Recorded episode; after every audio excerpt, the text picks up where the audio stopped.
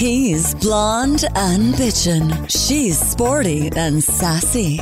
Together, they're perfectly imperfect. It's Jesse and Jenna's messy podcast. Cheers!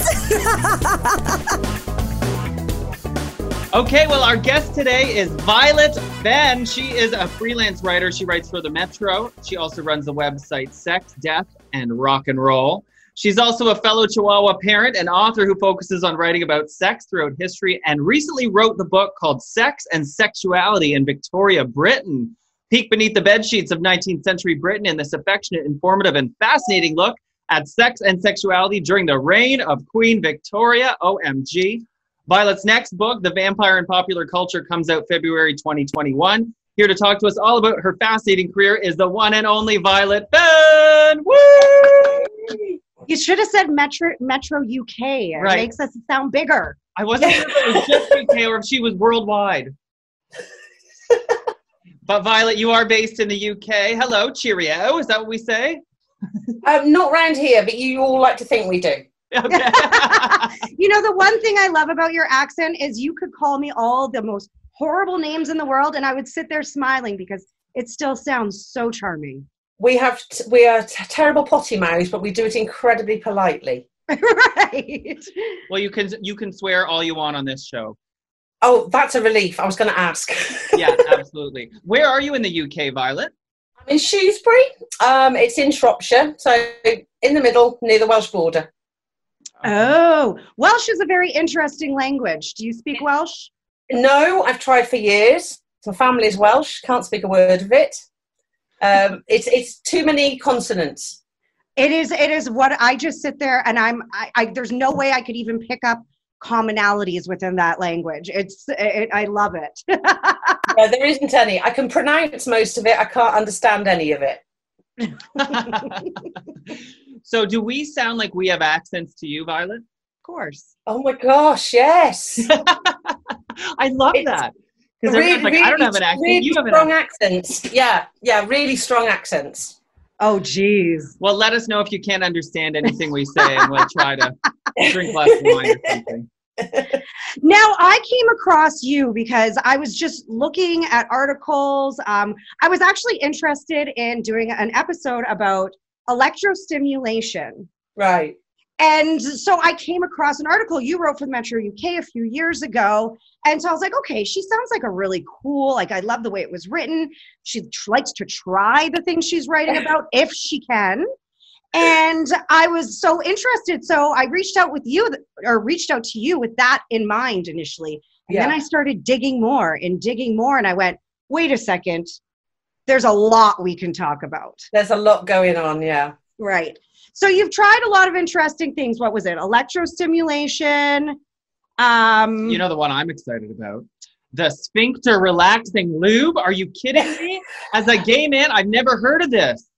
What can you explain of that? What does it do? Does it? I mean, hopefully it doesn't gape it too much and everything falls out. Like that could get messy, Violet. You, you'd, you'd have to you'd get through a lot of pants, wouldn't you? Um, you'd have to you'd walk carefully.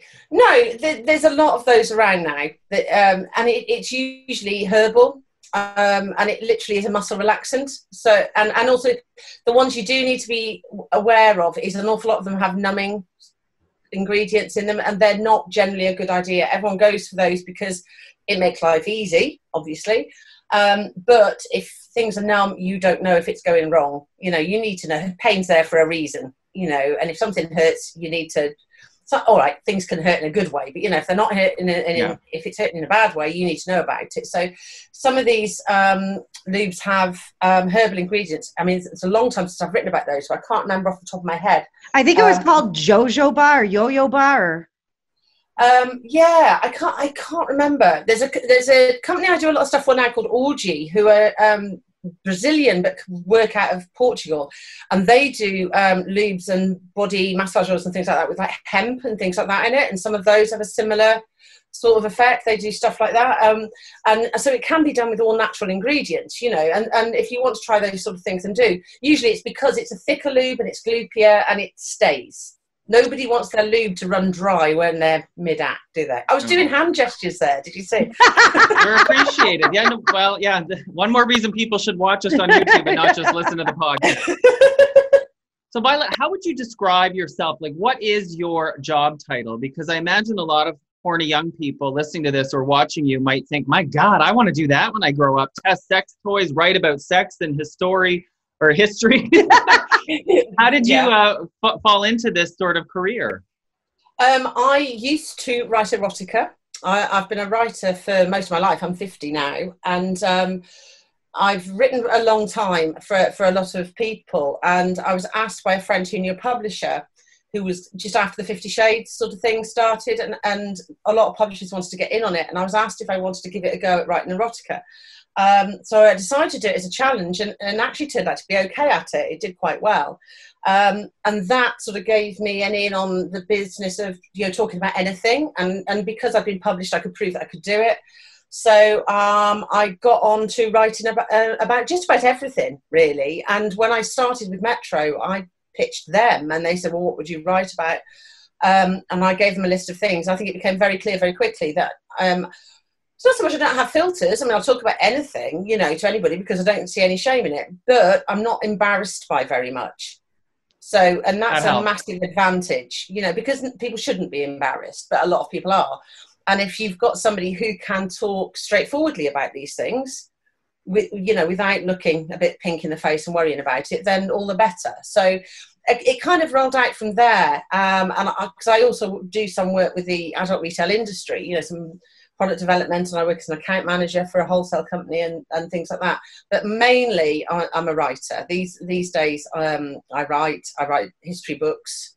Um, I wrote for Metro for three years. Um, so I'm a journalist and writer generally. But yeah, it's an interesting one, and the only I don't know how to get into it because I did it entirely by accident. Oh, oh, how did it happen by accident? What? How did how did which bit happen? My entire life happens by accident, Jenna. nothing. in- It's a running joke that my life should be a sitcom because nothing happens intentionally. You know, it just one thing goes off from another thing, and then somebody says, "Oh, you've written about a sex thing for the Metro." Then somebody else at Metro says, "Oh, we've got this amazing sex toy, and somebody needs to write about it. Would you do it?" And then quite rapidly, it became obvious that they could stick anything in front of me, and I'd still write about it. In front of you or in you, and you'll write about it. Both sometimes. Both sometimes. I mean, the the, Sib- the Sybian was the the the monster. Um, What's one. that? Have you have you never seen a Sybian? I'm, I'm, it sounds large and wide. It's a, it's a it's, yeah. Depends which attachment you put on it. Um, it's a it's a ride on sex machine. Oh, yes, of they still have those. I always thought that was something Oh like my god! Yeah, yeah, yeah. No, no, no. They do really well. Yeah, there's a lot of them. You don't see them often because they're incredibly expensive pieces of kit, but they are for people who are dedicated to the cause. You know, they're an amazing thing. So yeah, Courier turned up with one, and um, no, no, of all, the, all the things that you've tried, and you said you're not, you don't get embarrassed easily. no, Was, was there anything that did, you know, make you blush a little? The alien eggs were interesting. Alien eggs. Yes, we need to. We need to because Jesse's like big on UFOs, big on aliens. Yeah. So Yeah, I, unfortunately, I'm- I'm at a different desk and I haven't got it with me. But there is, um, I've got a silicon dildo called Brogoth, which is like an alien dildo, and it's not ovipositor, so it inserts jelly eggs into you. Oh, I've seen those. Yeah, it, it's um, hardware, something like that. I can't remember the name of the company that did it for. Pri- Hardware, something like. They're an American company, and they sent me one. This was this was for Metro. Um, and they sent me one because I said, "Yeah, I'll give it a go." Alien eggs, great. What I didn't realise was you have to make your own eggs. and what are these eggs made out of? Like, first of all, I'm confused about what a alien. Yeah, well, I wondered that. like. I wondered that until it turned up with a packet of sachets of beef gelatin. Beef? Everything smelt of pork pies for days, honestly. Um, Oh, So- it came with a load of sachets of beef gelatin and an egg mold. So before you can get sort of sexy with Brogoth, you had to m- boil a pan of gelatin make a load of eggs, let them set overnight without the kids wanting to know what you're doing and the dog eating the eggs and this sort of thing. And then you you lube up the eggs and push them into Brogoth, and you know. So does it does the alien penis look different than a human penis? Oh, I wish I'd have thought this ahead. I could have gone and got it. It's only upstairs. It, or is Um, it like a lotus that like opens? No, no, no. It's it's it, it's sort of this shape, like shape, but it's it looks like a penis, but it's green because aliens have to be green. right. Um, and because it's silicone, it stretches. So it- it's got it comes with an inserter that looks a little bit like a plunger, and you push the eggs up into it, and they pop in, and then you're supposed to sort of have fun time with it and squeeze it, and it pops the eggs out into you while you you know. So it's kind of like a role play thing too, I would assume. By yourself. It would probably be more fun role play. I was on my own, so it was a bit weird because you can't really talk to yourself about the aliens when you you know you're wriggling around trying to hold on to eggs that are rolling across the bed and trying to melt on the duvet sort of I'm also confused why they picked the beef gelatin and not like, you know, raspberry. because no there is a good reason for that. You can't use um, fruit jellies in these things. You shouldn't put anything like that internally because it imbalances your yeast. There's a lot of sugar in it. So it's actually health reasons. I don't know why beef gelatin is safer than sugar. I don't know. No. uh, but presumably it, it just doesn't have that imbalancing effect but yeah don't put jelly in your food So, good advice from Violet Fenn. What does it feel like when you actually insert the eggs? Because I'm getting visuals of, you know, Gwyneth Paltrow's jade eggs that you're supposed to put up your ho ha and like. Those are to like exercise Right. your Kegel, but so these, I imagine, are much bigger, like they're the size of an actual hard boiled egg. No, it's not the sort of size of a hen's egg. Firstly, jade egg's really bad idea. It's porous. It's porous. It'll absorb bacteria. Really bad idea. Don't do it. Do Okay. it, really. You know. Um, but um, no, they're about sort of hen's egg size, duck egg maybe, just just Oh. egg sized. So that's they're- interesting. I thought they were going to be like little small pellet sized. No, no, no, no, no. They're egg Oh. sized. Okay. Like an egg. I'm getting a different visual now. Hey, no, they they look. You make them in, in the molds that you make. You would make sweet chocolate eggs in. So you know. Oh. all This the- just the- pour goes- it in. To show I'm part Japanese because all I could think was egg roe, like salmon eggs or No, way bigger feel than that. way bigger than roe. So Um, you use the chocolate egg molds, and a few months later, happy Easter, kids! Go make chocolate eggs. those my egg God. molds have, have stayed in my drawer ever since because I'm not quite, I can't quite look them in the eye, so Right. they've just sat there. But So yeah, would then I- go on. Would you recommend the egg experience? Did it feel Do you good? know what? I really would. I really would because it's ridiculous fun. It's the weirdest sensation ever um, because it kind of feels like you're giving birth to jello. Um, because obviously it starts to melt. It hits body temperature and it starts to melt. I did learn rapidly when I had to remake it. The first lot didn't work very well because the mold didn't work. I didn't plant the mold. So the next time I got um, vegetarian stuff, so it smelt less meaty. right. So if you ever ever go at alien sex eggs, go for the meat-free option. uh, Is my advice. Did you did you taste the beef egg? Did you taste it at all? I'm just curious. oh my god! I would just be like, hmm, like is I think you I think you found my hard limit there. okay. I would be curious. I mean, I would be, especially It just smelled like smelled soup. so rank. It smelled so rank. There was no. I mean, I was happy to put it up where the sun don't shine, but I wasn't going to put it in my mouth. what did you do with it after? Did you give it to the dog? It melts, Oh, so you totally have to make sure you're on a towel. Oh, okay. It, Always it a good idea. It I melts even- at body temperature. So yeah, no. Wash the towel, get in the shower, pretend it never happened. Until next time. So through Yeah. all of the toys you've reviewed, Violet, is there one that you think everybody must try or should own? Maybe it's the alien eggs. What's your favorite? No, I think if anyone's going to own one thing ever, a massage wand. Oh, the classic. You are not the first guest to say that. Yeah. Yeah, yeah, your Hitachi style. I mean, we've got Doxy in the UK is the biggest one, but the Hitachi style ones because they can be. You can use them on men and women. You know, they're external, so therefore they work for pretty much everybody. You can adjust what you're doing with it. Yeah, they they, work for pretty much everybody. So yeah, they're they're a good one. You know, I've never tried one, and I recently heard from from a past guest that a lot of men are big fans too. So Yeah. I might have to invest in one of those. You have one; I could use it later. No, I don't. I just remember like my mom having a massage wand back in the day. Yeah, that's what she told you. They all, all everyone's mom had a massage wand. Yeah, Yeah, a lot of sore necks in the '90s. I don't know. they're brilliant for sore necks. Honestly, Yeah. anyone that's got sort of stock like I have, everyone's at some point sits with a massage wand on their neck. Amazing things. See, multi-purpose. Multiverse. Yeah. Multi-purpose. Bang for your buck and your vagina. There you go. Right? okay. Uh, what? What? So, um, you write a lot. Well, we kind of already asked this about being open about sex and relationships. You've always been interested in writing about them. Yeah. And so you just started doing it professionally. You found a way to make money. Smart woman.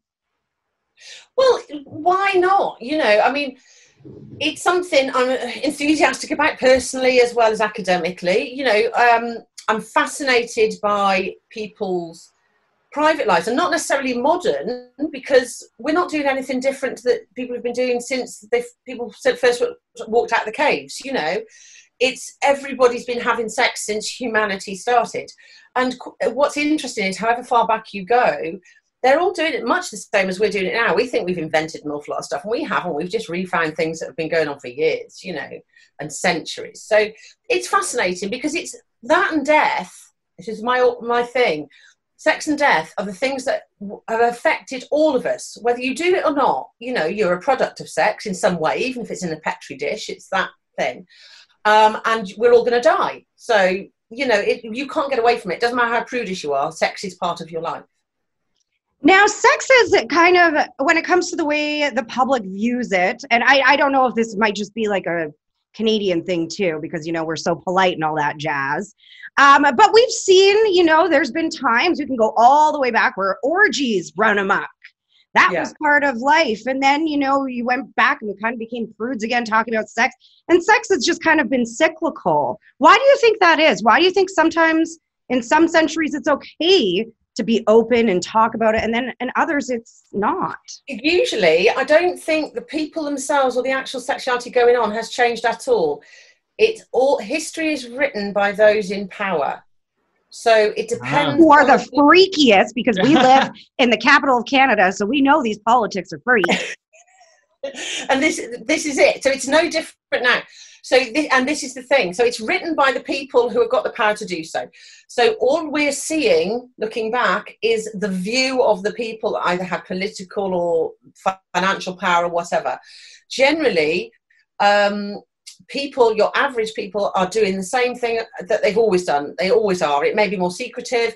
The, the thing about the victorians being prudish is only because suddenly things became you know were illegal or or were more legalized you know they started clamping down on things more. So it became dangerous to write things down or admit to things. It doesn't mean they weren't doing them. They Ah. just couldn't risk recording that they were doing them. And does So, and you- homosexuality fall into that category? absolutely. Absolutely. Particularly um, victorian times it, the last hangings for homosexual, homosexuality in the uk were as recent as i think it was 1835 um, and at that point it was all done on some it was just hearsay. That that particular case was a chap who said he'd looked through the peephole of a lodging house he was in and seen two men together and the landlord watching. One person said that, so there could have been all sorts of background, you know, arguments or, or bitchery going on there at all. Um, and on that basis, two people were hung, and the land, the two men were hung, and the landlord was transported to Australia. So it was then commuted to life sentence. I think it was a minimum ten years hard labour, but because of that, it was perceived as being less. Um, it was easier to get a conviction because it wasn't a death sentence, so more people would convict on it, which meant more and more and more men were being convicted. This is the same. This is the law that did for Oscar Wilde, um, and it's the same law that ended, and you know, that ruined Alan Turing's life. Um, because it was that much easier to get uh, a conviction for homosexuality because it, all it was at that point was gross indecency. And in no way nowhere does it specify what gross indecency is. Again it is in the eyes and the ears of the people in charge to decide what that means Well, So- let me tell you, sometimes homosexuality is still grossly indecent if you're doing it right. if you're doing it right. Yeah. um, I love a little bit of history too. I used to be a lot more into it than I have been recently. But who is your favorite historical sex figure? Because like I like Anne Boleyn because you know she kind of used her sex to basically outwit a man who prided himself on being such a sex object. yeah. So, who is your favorite historical sexual figure? Um, oh, my favourite sexual figure from history. Do you know what? It's probably, and I keep coming back to the same lady whenever I'm asked this question. It's a lady called Hannah Cullwick. Um, she was a, a servant girl in big houses. She actually lived less than 10 miles from my house. I go to her grave occasionally. Um, and she, in the late 1800s, she went with her mistress from Shropshire to move to London. And when she went to London, she met um, a gentleman called Arthur Munby. And that gentleman, in the old fashioned sense, you know, he was quite wealthy and whatever. She met this chap called Arthur Munby, and Arthur loved uh, working class women. He liked their hard hands. He's, and he definitely had a thing, you know, for it. He used to stop ladies in the street in London and ask to see their rough hands and things like this. Hannah um, loved this. There is endless. Um, he took photographs of her. He used to like her getting up the chimneys and getting covered in soot. Um, she used to like licking his boots. She said she could tell where he'd walked all day by the taste of his boots. He was, Oh, sorry. She wasn't particularly picky. She would lick anybody's boots and say where they'd been. She liked licking boots, but she had a, such a sense of self. Arthur wanted to marry her, and Hannah refused because her place in life, as far as she was concerned, was was as a in the working class. And eventually, he did persuade her to marry him, but she wouldn't admit it publicly ever. His family only ever found out when on his deathbed, about nine years after she died.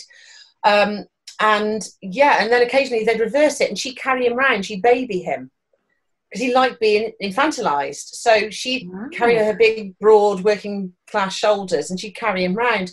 But there's photos of her. I've got a framed photo of her in this house, um, dressed as a man, dressed as a chimney sweep. You know, um, and she was amazing, and she just really knew her own mind. The reason we know so much is because she wrote a diary. He encouraged her because he liked knowing what she thought about it all and very rare for any woman in those days, particularly a working class woman. She wrote a diary every single day reporting what she'd done because he liked reading it. So we've got an amazing record of, of what Hannah did with her life. Wow. And, and you know, even though licking boots is involved, and that's definitely just not something I'm into these days. But it's a These ver- it's very romantic. days. Yeah, these Yeah. days. I'm not going to say I Because of the coronavirus. You never know in the future. You know, the future holds its mystery. But it's almost a very romantic story too about his like unconditional love for her. It didn't matter they what adored did. each other. Yeah, they adored each other, you know, and, and she writes about, about him in, with such affectionate terms, you know. Um, she didn't like him. He wanted her to be a lady. He wanted to do the best he could for her, and he bought her dresses and wanted to go to a party. I think she did it once and said she would never humiliate herself again. She didn't feel it was her place in life, and she flat, and also she kept her own place to live as well. She Oh. absolutely adored him, but she lived separately. She travelled to him. She used to travel on the London Underground. It had only just opened, and for a solo woman to go across the Underground to go meet him. But they they adored each other, and clearly did nobody did it for money or whatever because they kept it secret, and she refused to acknowledge it all her life. But yeah, yeah, an amazing amazing couple. Sounds like dating in 2020. I've dated a lot of guys who refused to admit they were dating me too. Yeah. Start licking their boots. Oh, we're just friends. I didn't think it was that serious. So the book we're talking about again is called Sex and Sexuality in Victoria, Victorian Britain by Violet Fenn. And in the description of the book, it says this book explores bizarre and often entertaining solutions to the challenges associated with maintaining a healthy sex life back then. So, what is one of the biz- bizarre or entertaining things people did to try to maintain a healthy sex life? the one that I always like that tickles me is that um, Victorians were very into their pseudosciences because it was sort of um, an age of almost enlightenment, I suppose, but that's a pretentious way of putting it. You were coming into the second sort of industrial revolution and things were modernizing and it was getting towards more what we would consider a modern world. So people thought they were scientific and they'd get sucked into things that weren't very scientific at all. You know, you look at Arthur Conan Doyle and his fairies in the Cottingley Gardens, you know, he really believed they were there there's a lot of um, spirituality and stuff like this. They got very into the idea that of phrenology, of bumps on heads. So you could read Ah. heads. Um, and to the point where Queen Victoria and Prince Albert had their son Bertie, who became King Edward, um, had him checked out and was, t- was were informed in no uncertain terms he was terribly lacking in his intelligence and his um, what he would be able to do with his life, which disappointed them hugely. But it got to the point where women um, would want to check their potential suitors' heads before they would even walk out with them. There's a lo- I can't remember the name of it, but there's a bump at the back of your head, right at the back. It's everyone's feeling it, and I, I don't even know which one it is. I think it's at the very base of your skull before it goes to your spine. Basically, if you've got um, a medium-sized lump, you're healthy sexu- sexually. If it's small, you're probably, if you're a man, you probably, you know, you're going to struggle to get it up. You're, wom- you're female, you've got no libido. If, if you've got a big lump at the back of your head, then you're obscene. how do you know? Touch mine, Jenna. Jesse has a small bump. How, yeah, how do you know if it's small or medium? I think my argument is you just stroke a lot of heads and get some Ah. comparisons. you know, you can need to be free and easy with the phrenology, don't you? Right? Interesting. So examine the heads. We examine heads too these days, just not the ones on top. Hey. um, so your upcoming book, The Vampire in Popular Culture, what's that about? Um, basically, I I've always been fascinated by vampires, um, but it ties in with the other stuff that I write. I want I wanted to know why we're fascinated with vampires. So you know, because they started out, they've existed in history and mythology since um, pre, you know, sort of Greek, Roman, pre pre that. You know, there's, there's stories of what we would recognise as vampires, but they're not very glamorous. They're you know undead things that, that come back to life and suck blood and look quite ugly while they're doing it. And um, the modern, we consider a modern vampire is actually a sort of 19th century vampire, you know, the, the top hat and the very elegant cape and whatever. That didn't really exist until 1819 when Polidori wrote The Vampire. Um, and he made this a very elegant chap, Lord Ruthven, um, clearly based on Byron. He was Byron's physician. Um, and that sort of changed the idea of the vampire. So without that, you wouldn't have Dracula and whatever, because that was 1897. So that changed it. Now, and since then, we've all sort of stuck with that template a lot of the time for vampires. You know, you do get modern versions, obviously, but the default vampire for men or women is is quite 1800s. You know, it's glamorous outfits, it's very gothic, and it's that thing of the pain and pleasure and and it's it's always got erotic sexual overtones all of them you know sheridan le fanu wrote carmilla in i want to say 1872 but i'm probably wrong um, which was a clearly lesbian vampire uh, so in that way he wrote a story that he wouldn't have been able to write as a fiction even you know because it, it's a fallacy by the way that, that lesbianism wasn't the, the our myth is that lesbianism was never made illegal because Queen Victoria didn't believe in it. Um, it is actually the fact that the politicians at the time, in this country at least, didn't want to draw women's attention to it because they said it might give them ideas. No, they were scared to lose the women. Yeah, so that's why lesbian has never been made illegal in the hope that women it wouldn't occur to women otherwise. Um, so Right. this is so this is why it's, it's always been sexual. So I, I wanted to go through how it's been portrayed in, in culture. And when I say popular culture, I mean history books. I've got some books going back to 1200 um, and all the way through to the 1800s to, you know, the Hammer, which are the big cliche, proper, best vampires ever. You know, Christopher Lee is just the epitome of, of Dracula. Um, but why, you know, why we um, always go for that pain over pleasure and erotica and why it is we we want to get bitten almost you know. It's a, and it's a, and i spoke to a um, psychoanalyst about it. it it's a lot to do with some fairly obvious sort of freudian penetration and blood transfer and and you know things like this. But and that that sense of otherness and i think a lot of people i mean i'm just an overgrown goth even at 50 you know and some of us get into that and then realize that it feels comfortable because it's a sense of other so I also spoke to a lot of people who um, are in on, into the goth scene and musicians and people like that, and why they, you know, why this sort of thing is appealing. But it's, it, yeah, it's, it's, it's a really long and intriguing history, and was the worst subject for me to ever pick for a book because I was never going to be happy with it. There's just too much to write. Well, it never ends. And I, that's what I was thinking while you're talking about these historical vampires. Even in our generation, we had Buffy the Vampire Slayer. And then the generation younger than us, they had the Twilight series. And it seems every generation has their own re- reiteration of vampires. And everybody loves it. True Blood. It's, ne- it's never oh, going to True end. Blood. I have Best oh, vampires ever. uh, uh, uh, Those oh, True Blood well. books and then the show. I'm telling you, yeah, yeah. you can And the, the latest fight one, my the, the BBC did an adaptation of Dracula um, early this year, and that's amazing. I mean, that is hot as fuck. I think Um, there's something very sexy uh, about immortality as well, Yeah, and is. and about the fact of like him. It's almost, and maybe this is because I'm so desperately single these days, but you know, the fact of like almost living your life with that person who turned you immortal. There's something like I think of even like Twilight. Like this is so silly, but you know, Twilight. There's something so attractive about Edward and Bella making that commitment to live the It's the rest of grimmest relationship in history. yeah Yeah.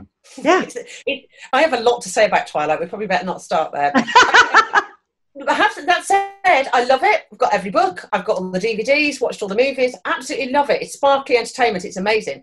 The moral background to it is appalling. Um, it's coercive. It's abusive. It's really bad. Um, however, but, but that is to do with the background of, of religion that's overwritten by by the author and things like that. It's not to do with the actual mythology. I, I get totally get that the appeal of it. Obviously, you know, I mean, I love the stories. Um, I'm currently reading Midnight Sun, which is the the book that's done from Edward's perspective. right Even, it's even worse, but anyway. Um, but that's the thing. Everyone think, but this is what became interesting and what came out more and more as I talked to people for this book. Um, the idea of immortality is amazing. What, but if you had to do that forever, that's awful. It's the worst thing you can inflict on anybody. You know, you've got no end. The point of life is that we die. I think it's Kafka might have been that said that. Um, is that it ends. You know, and because we've got a finite resource, and that's what gives us our impetus to do something with it. If you I could know. just do that next century, I'd sit on my ass watching Netflix all day. Yeah, but I mean, if you could have sparkly skin like Edward, wouldn't it be worth it, Twilight? Just That's let me I want. sparkle in the sun. Yeah. Just let me Would you sparkle. in really want to sparkle? But, and you notice that actually sometimes he goes out in the sunlight. There's no sparkling going on, is there? It's a it, it's a it's a B grade sparkle. Well, you Um, mentioned Netflix, and it made me think of a movie that Jenna was recently talking about. I can't think of the name, but you know the one where the girl gets kidnapped and she has a year to Oh, in love? 365 days. Have you No. seen that? I don't know. So I was going to ask you about this, but you haven't watched it, unfortunately, because just like Fifty Shades of Grey got a lot of backlash from that community about consent and about portraying, you know, the BDSM world in a, a different light. Well, 365 Days has also experienced the same sort of criticism. It is a story about a woman, and I believe it's Italian and Polish. Uh, it's an international film, but Yeah. it's about a woman who's on vacation, and this extremely good looking drug dealer, Lord Man, kidnaps her and says, I'm going to keep you hostage for 365 days because you're going to fall in love with me. right. And it doesn't take very long for her to get boning on her yacht, on the yacht, you Yeah. know, like, but, you know, there's a lot of tempted to bone, aren't you? yeah, there's a lot of backlash from it, similar to Fifty Right. Shades of Grey. So, you know, that's put it on your must watch list because I will. Yeah. Unfortunately, I can't give you any input on that because I've not seen it, but I will But add the, it. the reason I bring it up is because it seems that there's this these things like Twilight or like this movie where there's a very naughty sort of subtext that people shouldn't be attracted to kidnapping, rape, abuse, but we are. So we what do you make of that? it, I think you've got to be realistic about it. People are attracted to anything that is wrong, you know, because it's wrong, because it's from being a little kid. It, there's a bit of excitement about doing something naughty, you might get caught or whatever, and that never leaves us. Um, you know, the, the excitement of doing something sort of that is perceived as taboo is huge. So, and, and also, of course, you know, kidnapping and whatever, you've got Stockholm syndrome and things like that, haven't you? that was it. Yeah, that's what they were saying. It's yeah, you know, and that's that's what happens. Um, there are issues. I mean, even with Twilight, you know, I knock Twilight, but I love it because I'm a 50 year old woman and I can see the issues with it. I have an issue with it with teenagers thinking it's marvelous and that this is a great template for relationships. But that's only in the same way as I have issues with people watching Fifty Shades and thinking that's a good template for BDSM relationships because it really isn't. So it's Um, more about the template of it, not not necessarily if you are into everything they do in Fifty Shades of Grey. There's Yeah. something wrong with you. Yeah, no, absolutely not. Oh my God, no. I It's mean, more- you know, you you've got somebody. You go back to Twilight. You've got somebody who is sitting there telling who is hot, you know, worth a fortune, wants to do everything for you. you you're never going to drive a second-hand car again. Let's face it. and you know, and you can have all the shoes in the world. And you know they think you're the best thing ever, and apparently have waited a century for you. Who's not going to fall for it? You know, because you just would, it, and it's cool. And suddenly you've gone from the geeky girl to the cool girl. You know, because you can kill them if you want to. Um, so no, I get it. You know, and same with Fifty Shades, isn't it? You know, p- people like that sort of thing. I, you know, Mhm. there isn't much that I don't think is okay between, as long as it's between consenting um, adults and you know, and it's not illegal or hurting anybody else that it shouldn't. Who's to say what you should or shouldn't like? You know, and things like sex and death and, and vampires and BDSM and whatever, they're always the sort of the dark side of things that we're most of us are brought up. That's not the norm. So you, most of us have got a little bit of a rebellious streak, and quite often it's the ones that have been brought up to be the quiet, beige, nice ones Right. Really blow it eventually, you know, and they suddenly realise they like being strung up by their feet and whipped with feathers whatever, you know. Haven't tried that yet. It's true. I- yeah. Yeah, I ones are always the freakiest. Violet, you write you write a lot about, um, or not a lot, but you have written about being on the autism spectrum. Yeah. Can you tell us a little bit about your diagnosis and how that has affected your writing? Um, it's not made any difference whatsoever to my writing um, because I was only diagnosed at the age of 46. And I'm Wow. 59. Now, is that because it's harder to diagnose autism amongst women than men? That's definitely got something to do with it. Um, absolutely. Also, because of my age, I grew up in the 70s and 80s when you weren't autistic, you were just a bit naughty. Um, and also, I'm the sort of cliched autistic, uh, for want of a better phrase, where my intelligence level was high enough from a young age to mask everything. So I could talk, I could use the long words, I could join in with most people's situations. I still do it now. I can fit in most places. That doesn't mean I feel comfortable, but I can look like I do because it's an early learned skill. Um, and so, um, and really, especially particularly back then, as long as you were clever, that, that's all anyone cared about. It didn't matter. You know, you might be a little bit odd, but it didn't matter as long as you were clever and you got through and you were quiet and you know and didn't cause anyone too much trouble. It actually came about because my son, who is 16 now, I've got two sons, 23 and 16, but the younger one became clear early on that he was quite similar, very, very, very clever, but would not fit into anybody else's box ever. You know, if you ask him, it, if you said to my son, "Can you spell because?" he'd say yes Hmm. because he's answering your question. You know, he, he doesn't. Yeah. He's a smart ass, basically. He can hear me talking, so he, he won't mind me saying that. Um, but he's used to being talked about, bless his heart. But um, so what happened was it became clear, more and more and more clear, and he needed specialist schooling because he needed a mainstream school that could cope with his high level of intellect, but behavioural issues that went with it. And the more experts I spoke to about him, the more, the more and more people were going, well, you know, the apple hasn't fallen far from this tree. You know, there's something going on. So in the end, I um, got myself assessed and uh, was told, well, yeah, no shit, you know. So um, so that was four years ago. So I'd actually I was yeah I was 46. I've been writing professionally for ten for probably ten years. So and I'd worked before that. So um, it didn't make a lot of difference. It it is it's opened up my audience in that I like being able to talk to people who are autistic and maybe been told over the years that they can't do this, that, and the other, or whatever.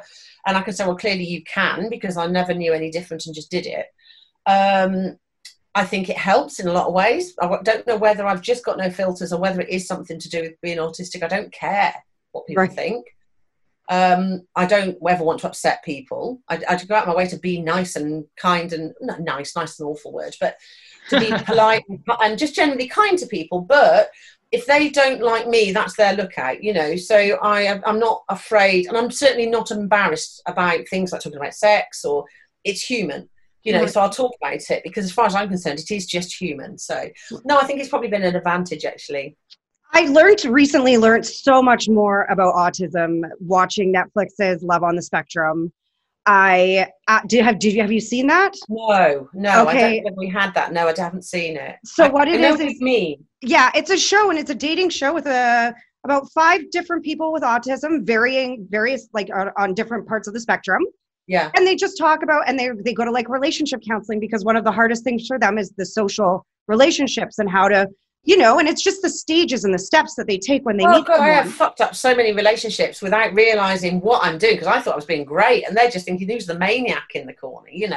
so when you were diagnosed what was one big thing that you could look back and go ah that kind of explains a little bit more Um, do you know what? I don't know that it. There was just an overwhelming sense of, oh right, okay.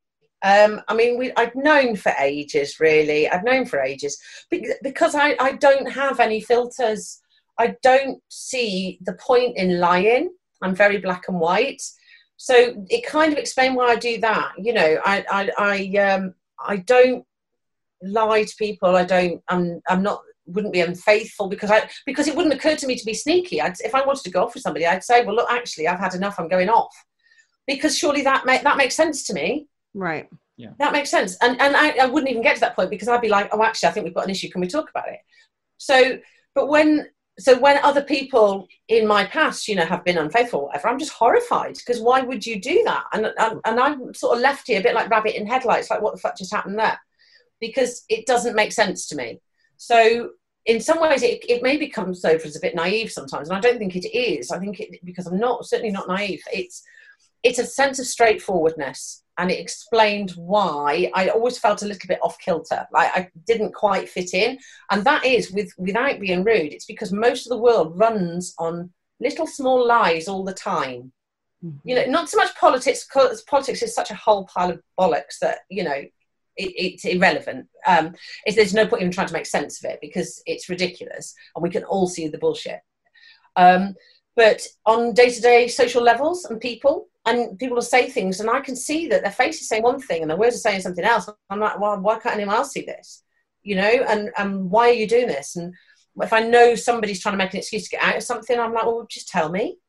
Why? But I don't get those little layers of the little layers of icing of politeness and lies and whatever that a lot of people do. So it was interesting to realise that's why. yeah that was one of the first things i said to jesse after watching love on the spectrum was i said their honesty is Mm. so refreshing like there was so much that i wish i could plump a bunch of straight men in front of that straight men in front of that show and go Yeah. this just Yeah. watch this and we're all guilty of it we're all guilty of being too afraid to hurt other people's feelings by being honest or whatnot but just that honesty to me is a gift the, the no filter is a gift Yeah, it, yeah, and that's the thing. It is it is difficult sometimes because I've I've learned that you know the hard way that you can't just say what you think about people because they take offence and you upset them, and I don't want to upset people.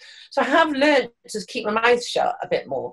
But I'd much rather somebody did that to me in return than bullshit. You know, so yeah, it, absolutely, it, and it, it is. I mean, it's, it's refreshing for other people. It's mostly confusing for us, I think, because we still don't know we're doing it. We, we think you're the weird Yeah. ones. right You know? maybe know. we are I think so. maybe we are My argument is I think we're the ones who've evolved a little bit, right? And the rest of you have got to catch us up because we're ahead of you. Well, I will work on that catching up. Violet Fenn, you are definitely ahead of us.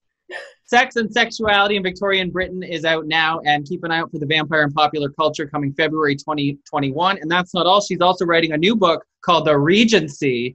Uh, we'll have you back on to talk about that. How about that? Thank you. Violet Fenn on Twitter. And by the way, go follow her because her tweets are extremely entertaining. Maybe it's the no filter coming through on Twitter. I don't I know, think but I it's like no it. filter. Yeah, there's no filter on Twitter. no, which makes it the perfect medium for you. Violet Fenn, thank you so much. Have a nice day. You. Cheers. Cheerio. Cheers. Cheerio.